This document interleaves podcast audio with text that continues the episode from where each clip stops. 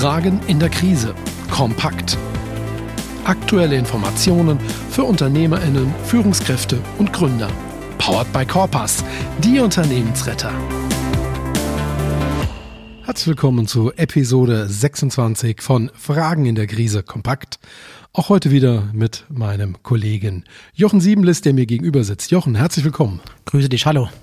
Mein Name ist Dirk von Gries und auch wir haben uns heute wieder ein Thema ausgesucht, von dem wir glauben, dass es für Sie ganz interessant wäre, hier in dieser Kompakt-Episode mehr zu erfahren. Und Jochen, welches Thema haben wir heute?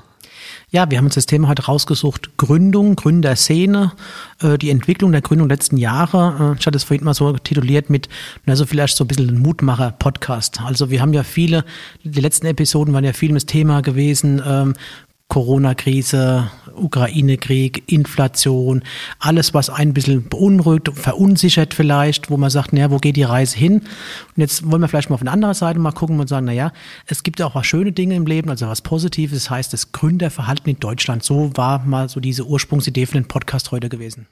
Das finde ich auch ein schöner Ansatz. In der Tat gibt es sehr viele schlechte Nachrichten oder gerade wirtschaftlich gesehen immer wieder schlechte Nachrichten. Insofern glaube ich, ist es heute wirklich gut, mal über positive Trends hier zu reden. Bevor wir in das Thema so richtig einsteigen, magst du uns mal so ein bisschen von den Zahlen, von der Entwicklung her abholen? Wie waren denn die letzten Jahre für das Thema Gründung? Hast du da einen Überblick? Also wir hatten ja mit Eintritt, Beginn der Corona-Krise 2020, das war das erste Quartal 2020, hatten wir schon so eine, in Anführungszeichen, schwierigere Gründerszene, haben eine schwierige Gründerszene gehabt. Das waren bis dahin so meine persönlichen Eindrücke gewesen, auch von der Beratung her, oftmals oder öfters Gründung, Notfallgründung gewesen. Arbeitsmarkt schwierig, ne? Eintritt vielleicht in Arbeitslosigkeit, wie auch immer. Dann haben viele gesagt, naja, dann mache ich halt was, dass ich dann irgendwie die Füße wieder auf den Boden bekomme.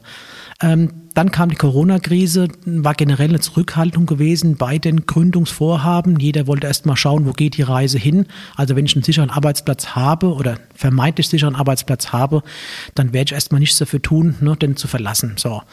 Seit 2021, jetzt, das waren so Zahlen, was du hören wolltest, hat sich das wesentlich entspannt. Also Corona ist nicht aus den Köpfen raus, aber man sieht, okay, das Leben geht weiter, die Welt dreht sich weiter. Und jetzt vielleicht mal eine Zahl nur genannt, vom Bayerischen Industrie- und Handelskammertag hatten wir 2021 rund 100.000 Euro Neugründungen gehabt. Ja. Das waren 5% gegenüber 2020. Also man sieht schon eine Verbesserung letztendlich.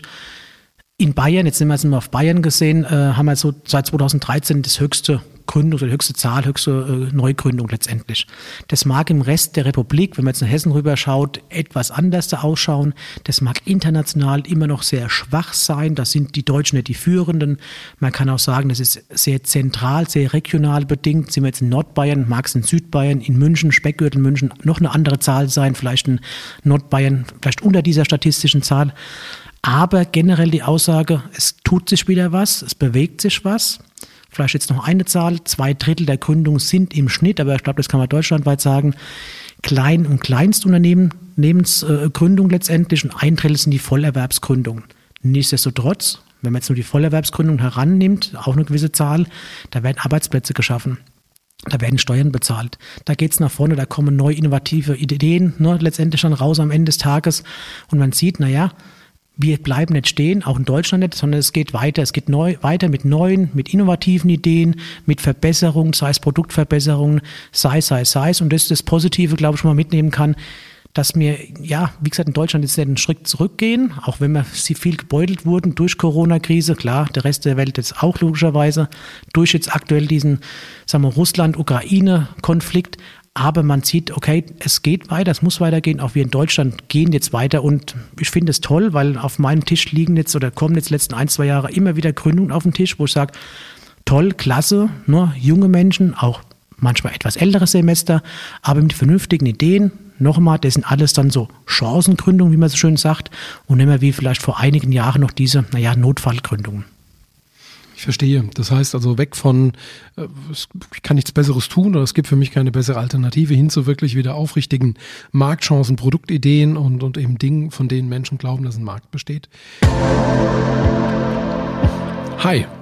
Du interessierst dich für mehr Sichtbarkeit und Reichweite dank authentischer Videos für dich und dein Unternehmen?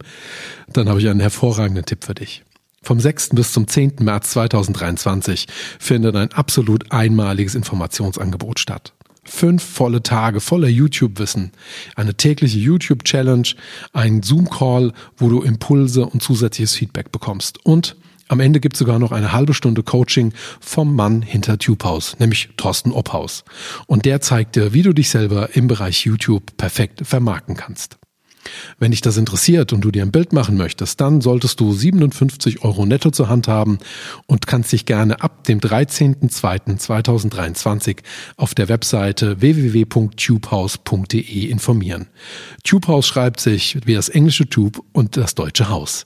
Viel Spaß! Kannst du uns noch ein bisschen mehr über diese Gruppe von Menschen erzählen, die sich in Gründungen hineinbewegt? Was ist das für eine Altersgruppe? Wie sieht es denn hier mit den Geschlechtern aus, Jochen? Naja, Geschlechter, weil du es gerade als letztes gesagt hattest, eine ganz tolle Entwicklung der Frauenanteil. Also Frauen waren vielleicht bis vor ein paar Jahren auch noch eher weniger repräsent, wie auch immer, sind eher schon bei 40% angelangt, muss man sagen. Also wir sind schon in einer Paare-Situation, wo man sagt, toll, auch Frauen haben den Mut mittlerweile und die Gesellschaft ermutigt auch Frauen, macht euch selbstständig. Es gibt gewisse auch Beratungsförderungen letztendlich, wo dann für Frauen ausgerichtet werden. Also sprich, man tut auch viel, dass auch Frauen mit ihren tollen Ideen dann gründen. Das zum Thema Geschlechter. Zum Thema vielleicht von der Pyramide sieht man ganz klar, junge bis mittleren Alters sind die meisten Gründungen. Also wenn man so bis 40, 50 hochgeht, habe ich den überwiegenden Teil der Gründungen. Klar, da habe ich noch eine gewisse Möglichkeit, mich zu entwickeln.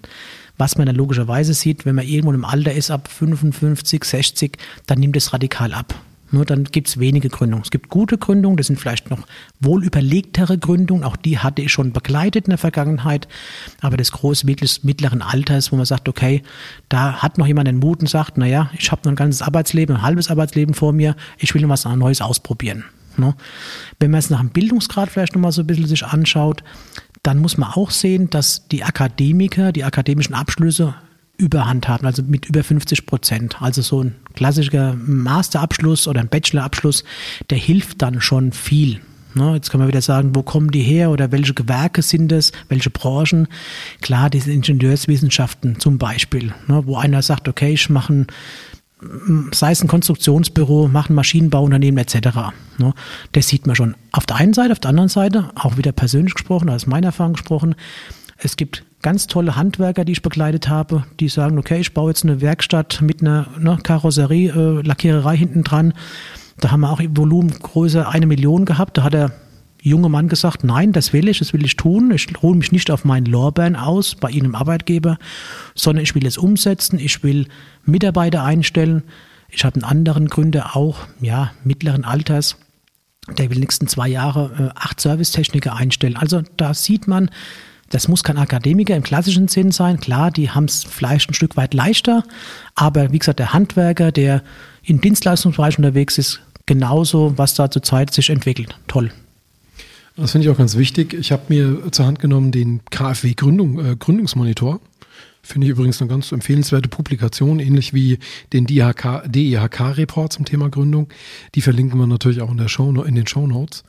Ganz interessant, wenn man den Innovationsanteil sieht, der Unternehmensgründung, dann sind wir 2021 bei 15%. Also 15% hängen mit Innovation zusammen. Da sind wir leicht etwas unter Schnitt. Der Schnitt lag historisch gesehen die letzten Jahre bei 16%.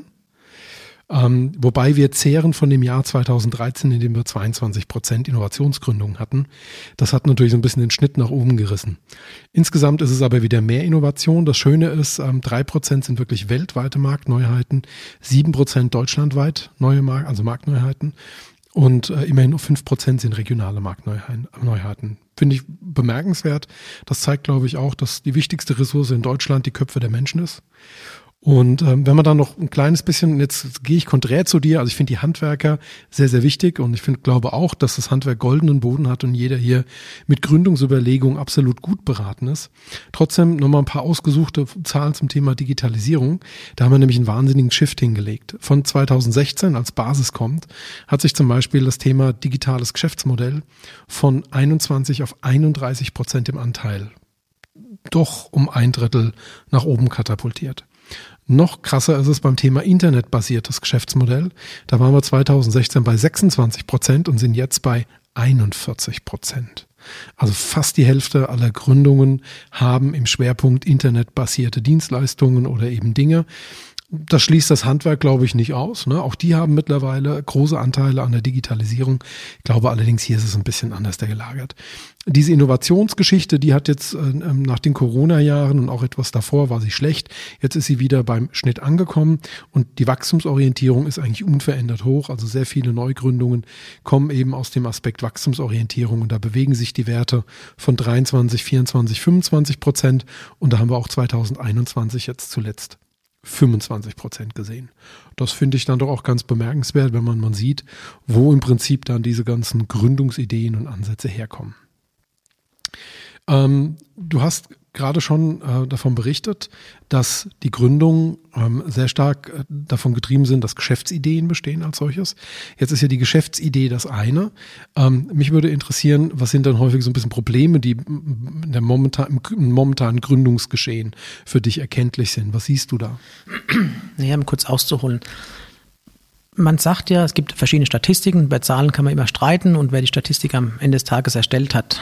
Aber so Zahlen, 2/3, 3/4, wie auch immer, ne, aller Gründungen verschwinden innerhalb der ersten 5 Jahre wieder vom Markt.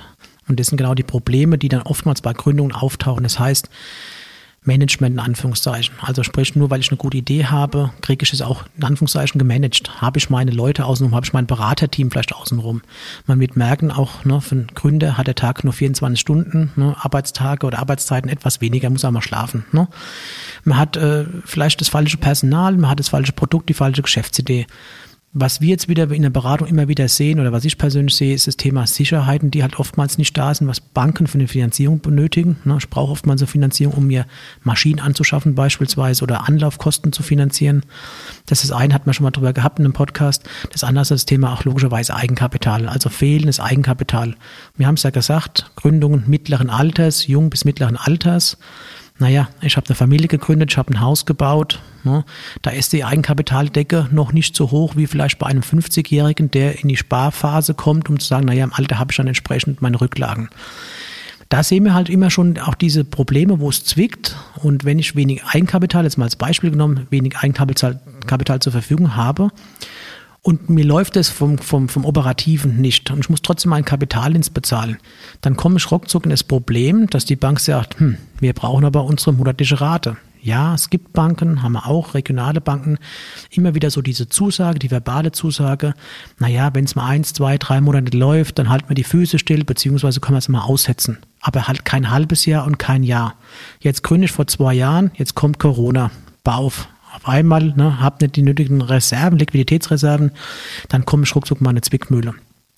Und da sind wir halt immer wieder so auch gefragt als Berater, um in der Vorgründungsberatung oftmals oder in einer Beratung von Jungunternehmen schon den Finger rein, den Daumen drauf zu legen, den Finger rein in die Wunde zu legen, um zu sagen, naja gut, wo können wir was tun, um gewisse Dinge abzustellen, also ein vernünftiges Beraterteam zusammenzusetzen, ne? Oder Thema Eigenkapital oder vielleicht eine Qualifizierung von Mitarbeitern, die Qualifizierung des Unternehmers letztendlich, die Weiterbildung. Und das sind so Themen, wo man halt sagt, okay, da zwickt's, aber wir können dann ein Stück weit unterstützen, wo wir sagen, naja, wir haben ja eine gewisse Expertise, wir machen nichts anderes außer betriebswirtschaftliche Beratung den ganzen Tag. Also von daher, ja, genau. Okay, ich verstehe. Was mir noch in diesem Gründungsreport oder Gründungsmonitor aufgefallen ist, was ich so ein bisschen eigentlich schade finde, und da sind wir so ein bisschen auch wieder bei den Handwerkern, 85% letztes Jahr waren Neugründungen. Die Zahl der Übernahmen, die ja faktisch auch so ein Stück weit hier gemonitort werden, liegt nur noch bei 8%. Das finde ich extrem wenig, finde ich schade. Weil wir kommen ja eigentlich auch in so eine, wir haben ja neulich auch mal drüber gesprochen, ganz fachlich, eigentlich sind ja Übernahmen total up to date. Aber wenn man mal sieht, die letzten 2, 3 Jahre ist die Zahl der Übernahmen massiv zurückgegangen. Hast du da irgendeine Erklärung dafür? Ist das für dich plausibel? Ich persönlich finde es ungewöhnlich, weil ja eigentlich gerade jetzt die Zeit ist, um Betriebe zu übergeben und auch klassisch mit der Babyboomer-Generation, also die Alt-68er, wenn man so will, gerade ja eine Wahnsinnsressource in den Ruhestand will. Und hier hätte ich einfach deutlich mehr Übernahmen gesehen. Naja gut, es gibt immer so dieses, sagen wir mal, Generationenthema. Ne? Der eine, der verkaufen will, ist vielleicht der, wie du gesagt hast, der etwas ältere, ne? Geschäftsmann, Unternehmer. Der andere, der jüngere, der kaufen möchte. Da habe ich verschiedene Kulturen, verschiedene Ansichten. Der eine will loslassen, der andere hat neue Ideen. Oftmals wird schon bei verschiedenen Fällen mitbekommen. Ne? Dann zwickt sich, dann wird es doch nichts. Ne? Also wir haben auch schon Übernahmen gehabt. Dann ging es wieder auseinander, weil es geheißen hat, ja, der kann nicht loslassen. Ne? Ich hatte jetzt da einen neuen Fall gehabt. Da war schon der Jungunternehmer integriert gewesen in der Geschäftsführung, auch als Gesellschafter. Aber so der letzte Schritt zu sehen, okay, ich gehe komplett raus, bin vielleicht noch Gesellschafter, also der, sagen wir, Alteigentümer, den ging er nicht. Was hat der Junge gemacht? Hat gesagt, okay, dann mache ich mich selbstständig. Dann ist er komplett rausgegangen. Das sehen wir schon relativ häufig. Ne? Das andere, was wir auch mal gesagt haben, die Braut hübsch machen. Das heißt, welche Unternehmen werden wie angeboten? Ne? Viele haben halt, das ausgezogen letztendlich, die Firmen halt rausgenommen, was ging, ne? Anführungszeichen, also viel Geld rausgezogen. Mit zunehmendem Alter Investitionsstau, das heißt, ich investiere nicht mehr so in modernen Maschinenpark. Dann kommt der Junge, der potenzielle Käufer, der Unternehmensnachfolger und sagt, ja, da muss ich erst mal so und so viel 100.000 Euro wieder investieren. Kann ich das? Will ich das Risiko eingehen? Ja, dann sind es verschiedene Probleme, dass es am Ende des Tages nicht matcht. Ja, also die Idee oder beziehungsweise der Bedarf an Unternehmensübergaben, an Nachfolgen ist immens groß. Da sind wir wirklich, das Delta wird immer größer. Aber fairerweise, der Junge, der es übernehmen soll, der muss ja auch gucken, also welche Risiken muss er übernehmen, was hat er für Investitionen zu übernehmen und wie schnell kann er seine Kultur bzw. seine Ideen umsetzen. Und da merken wir, zwickt es dann doch immer recht häufig und dann kommen viele Deals, wenn man es schon neudeutsch sagt, nicht zustande aus dem Grund heraus. Ja. Vielen Dank dafür. Ich würde trotzdem noch mal gern auch auf eine Zahl eingehen, die aus dem Vorgespräch gesagt, die würde ich jetzt einfach auch mal anfordern. Und zwar gibt es ja auch eine Quote, also wie viele Gründungen überleben die ersten Jahre nicht? Jochen sagt das doch gerade. Ja, jetzt gesagt, also Statistik 2/3, 3/4, ne, also relativ hoch. Ne, der Anteil von Gründungen, da können wir vielleicht Unternehmensübernahmen ein Stück weit mit dazu packen, ne, wobei es ein bisschen anders als manchmal gelagert ist, aber die überleben es nicht. Man kann es wieder umdrehen. Jetzt kommt wieder die Firma Corpus ins Spiel. Man sagt, auch wieder eine Statistik.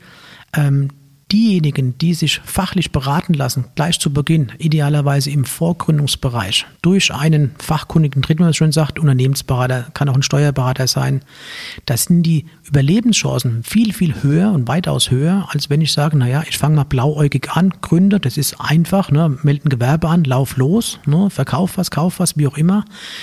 Aber die haben es schwieriger als die sagen, okay, ich mache mein Beraterteam, nehme ich mir zur Seite, ich habe einen vernünftigen Steuerberater, ich habe einen guten Unternehmensberater, der zumindest am Anfang dabei ist. Also ein Unternehmensberater hat nie den Anspruch, dann 30 Jahre an Bord zu bleiben, aber gerade für diese, sagen wir, schwierige Anfangszeit, und da reden wir ja schon dann von dem Gründungsjahr, dem ersten Jahr, plus vielleicht ein zweites, plus vielleicht ein drittes Jahr. Da geht es darum, einen Businessplan zu erstellen, eine Finanzplanung zu erstellen, Umsätze zu plausibilisieren, Kosten einzuschätzen, richtig einzuschätzen. Das ist das eine, Gespräch mit Banken das andere und am Schluss vielleicht auch mal eine gewisse Zeit lang Reporting zu erstellen. Also sprich vierteljährlichen Reporting zu erstellen für einen selbst, für den Unternehmer selbst, aber auch für Banken. Oftmals mittlerweile wieder mehr gefordert seitens der Banken. Bitte, wenn, bleibt ein Unternehmensberater mit an Bord, damit wir einen monatlichen oder vierteljährlichen Soll-Ist-Vergleich bekommen. Weil wir halt wissen, und Banken scheuen das ohne Ende, Gründer, weil wir wissen halt, dass die meisten eigentlich vom Markt wieder verschwinden. Und nur so können wir dann halt entsprechend das verhindern ein Stück weit. Das finde ich ganz schön. Ich habe da vor kurzem so eine private Unterhaltung gehabt und da hat dann noch jemand gesagt, ja, warum finanzieren die Banken nicht das mehr? Am Ende des Tages, wenn doch Leute in der Höhle der Löwen das dann auch machen, denen Geld geben, dann muss das doch für Banken auch eine klare Kiste sein. Mit diesem schicken Gedanken würde ich aber mit deiner Unterstützung gerne kurz aufräumen. Das ist ja nicht so. Ne? Banken sind Fremdkapitalgeber und keine Eigenkapitalgeber. Das heißt, die haben diese Rechnung nicht. Also wenn die einer Person ein Darlehen geben oder sagen wir 5 Personen, und 3 davon können das Darlehen nicht zurückbezahlen, dann können die das in den anderen 2 Darlehen nicht mehr verdienen. Wenn ich Eigenkapitalgeber bin, wie ein Herr Maschmeyer oder wie andere Personen aus der Höhle der Löwen, investiere in 5 Unternehmen, dann laufen 2 am Ende so gut, dass die meine Verluste bei den anderen 3, die es vielleicht nicht schaffen, überkompensieren. Eine Bank hat diese Möglichkeit nicht. 2 Darlehen fangen nicht die anderen 3 Darlehen auf. Von daher muss eine Bank als Fremdkapitalgeber einfach deutlich selektiver sein. Und mir war es ganz kurz wichtig, diesen Mythos so ein bisschen aufzuräumen, weil ich war ehrlich gesagt erschrocken, als ich das gehört habe. Also genau, sehr gut. Da gibt es ja zwei Dinge, die man vielleicht nochmal mit dazu packen kann. Die bankenrechtlichen Anforderungen, ne? Also da gibt es ja das KWG hinten dran, also das Kreditwesengesetz etc., wo Banken ja verpflichtet, eine ordnungsgemäße Prüfung zu machen, eine Prüfung auf Kreditfähigkeit und Würdigkeit. Das heißt, ist das Geschäftsmodell tragbar zum einen. Zum anderen ist die Person, Kreditwürdigkeit, kann die Person das Darlehen auch zurückzahlen. Also die haben viel höhere Anforderungen, eine Bank. Wenn ich privater Investor bin, kann ich sagen, okay, die Nase passt mir, das Geschäftsmodell finde ich toll, dann ist es mein Geld. Eine Bank hat ja fast schon treuhänderischen Auftrag. Wenn man jetzt die Sparkasse nimmt, noch viel eklatanter als vielleicht eine Geschäftsbank, ob es eine Genossenschaftsbank ist oder eine klassische Geschäftsbank. Das ist eine. Das andere ist, das muss man auch sagen, bei Höhle der Löwen, oder man kann auch im Internet ja Crowdfunding-Gelder bekommen, das ist ja ähnliche Situation. Ja, das sind ja Geschäftsideen, das sind ja, außerordentliche, besondere, geniale, tolle, erfolgsversprechende, renditeversprechende Geschäftsideen. Ne? Also der klassische Handwerker, der sagt, ich mache jetzt einen Dienstleistungsbetrieb auf, der wird ja auch nie ein Geld bekommen, weil einfach da hinten dran immer was Besonderes stecken muss. Und das muss man vielleicht auch den Leuten so mit auf den Weg geben, dass nicht jedermann in Höhle Löwen, also da eine Chance hätte, da Geld zu bekommen. Das kriegt man mittlerweile alles mal mit, ja. Definitiv, war nochmal eine sehr gute Ergänzung. Bleiben wir aber trotzdem bei dem ursprünglichen Gedanken. Da ging es um das Thema, 3/4 der Unternehmen überleben die ersten Jahre nicht.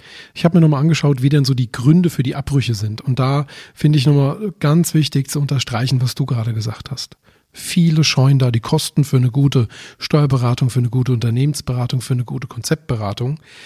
Wenn man mal auf die Gründe schaut, der Abbrüche in den ersten 5 Jahren, dann ist da ganz dominant mit 32% die persönlichen Gründe. Dafür kann keiner was. Da zieht jemand um, da ändern sich die Lebensverhältnisse, was auch immer passiert, Haken dran. Aber schon die zweitgrößte Nennung ist hier mit 25% die Unwirtschaftlichkeit inklusive Insolvenz.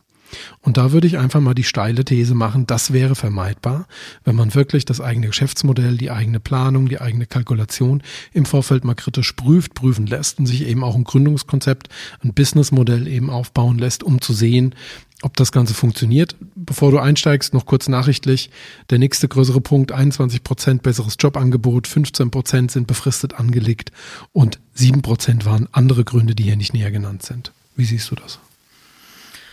Ja, also was ich ja vorhin schon gesagt hatte, das Geschäftsmodell. Also das Geschäftsmodell zu validieren. Ne? Anders, ich habe heute eine Idee, denke, meine Güte, in meinem Kopf male ich mir das wunderschön aus, dann habe ich diese Umsätze, ich habe Kosten kriege ich vielleicht auch noch geschätzt, ich habe den Gewinn und wenn ich dann nicht so viel ausgebe, dann habe ich was übrig am Ende des Tages. So.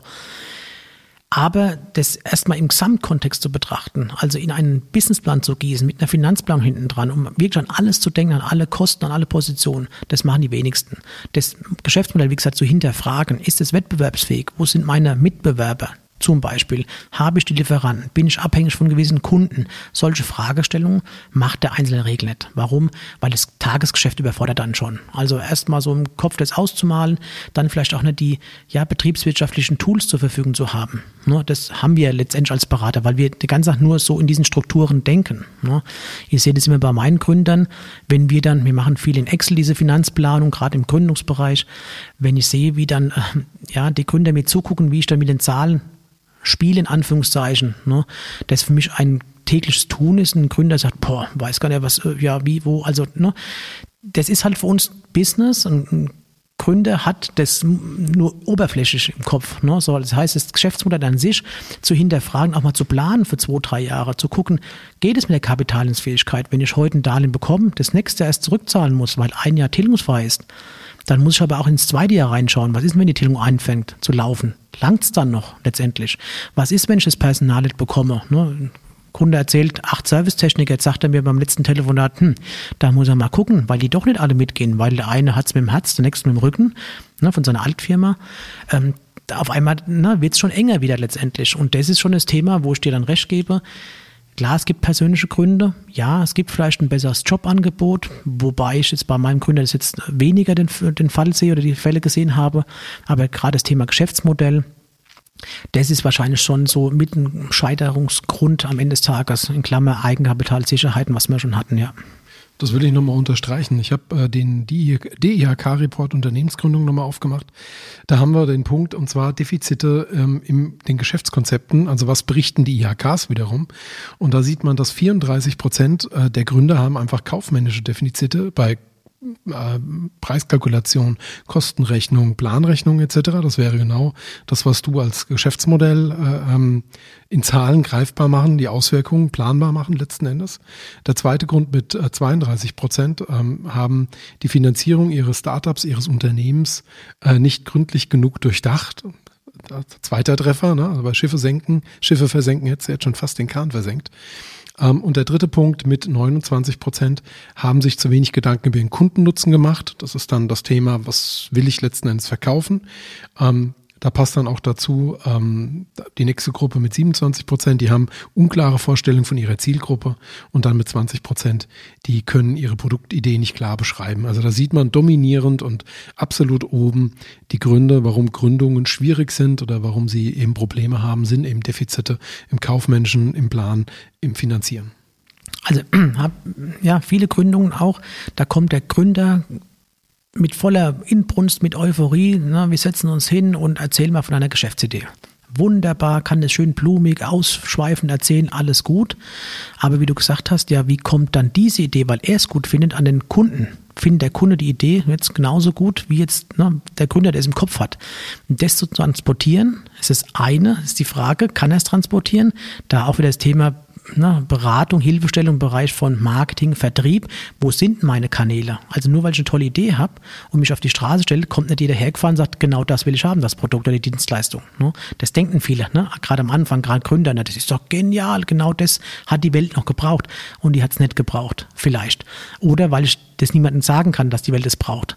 Und da sind wir halt auch ein Stück weit dafür da, zu sagen, nee, wir geben Hilfestellung. Wir geben Hilfestellung in Form von einem Beraterteam, also betriebswirtschaftlich beraten, sprich eine Finanzplanung aufstellen. Ich brauche den Steuerberater, der sagt, okay, was machen wir steuerrechtlich richtig, was ist sinnvoll.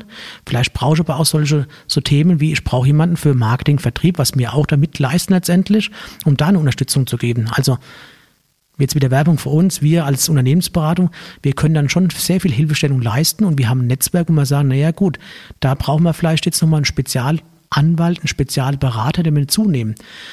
Und dann habe ich eine Chance auf Erfolg. Sonst wird es schwierig, weil du siehst, 3/4 der Gründungen verschwinden wir vom Markt, und das sind halt diese Gründe, ja, wie du gesagt hast, beschrieben hast, ja. Ich finde, das ist ein perfektes Schlusswort. Ein Plädoyer für die Gründer. Lassen Sie sich helfen. Sehr, sehr gerne stehen wir Ihnen da mit unserem Know-how, mit unserer Erfahrung zur Verfügung. Wir widmen uns auch, glaube ich, sehr gerne neuen und auch unkonventionellen Geschäftsmodellen. Gerade du bist da, glaube ich, jemand, der da enorm flexibel ist, der da sehr, sehr, sehr bewegungsfreudig ist als solches. Insofern kann ich Sie nur herzlich einladen. Und Jochen, glaubst du, das hat jetzt geklappt mit unserem, wie hast du es gesagt, unserer Motivationsfolge, unserem positiven Grundgefühl verändernden Podcast? Also ich glaube ja. Meine Meinung, Mut machen, das war unser Ziel heute gewesen. Mut machen, ja, den Mut haben zu gründen, und dann vielleicht mit dem Quäntchen Beratung an am Schluss noch, wo man sagt, okay, ich nehme jemanden dazu, und dann wird aus dem Mut auch Erfolg. Wunderschön. Wenn Sie sich motiviert fühlen, sehr, sehr gerne www.corpus.de. Ansonsten freuen wir uns auf das nächste Thema. Vielen Dank fürs Zuhören und bis zum nächsten Mal. Machen Sie es gut. Fragen in der Krise. Der Podcast für UnternehmerInnen, Führungskräfte und Gründer. Powered by Corpus, die Unternehmensretter.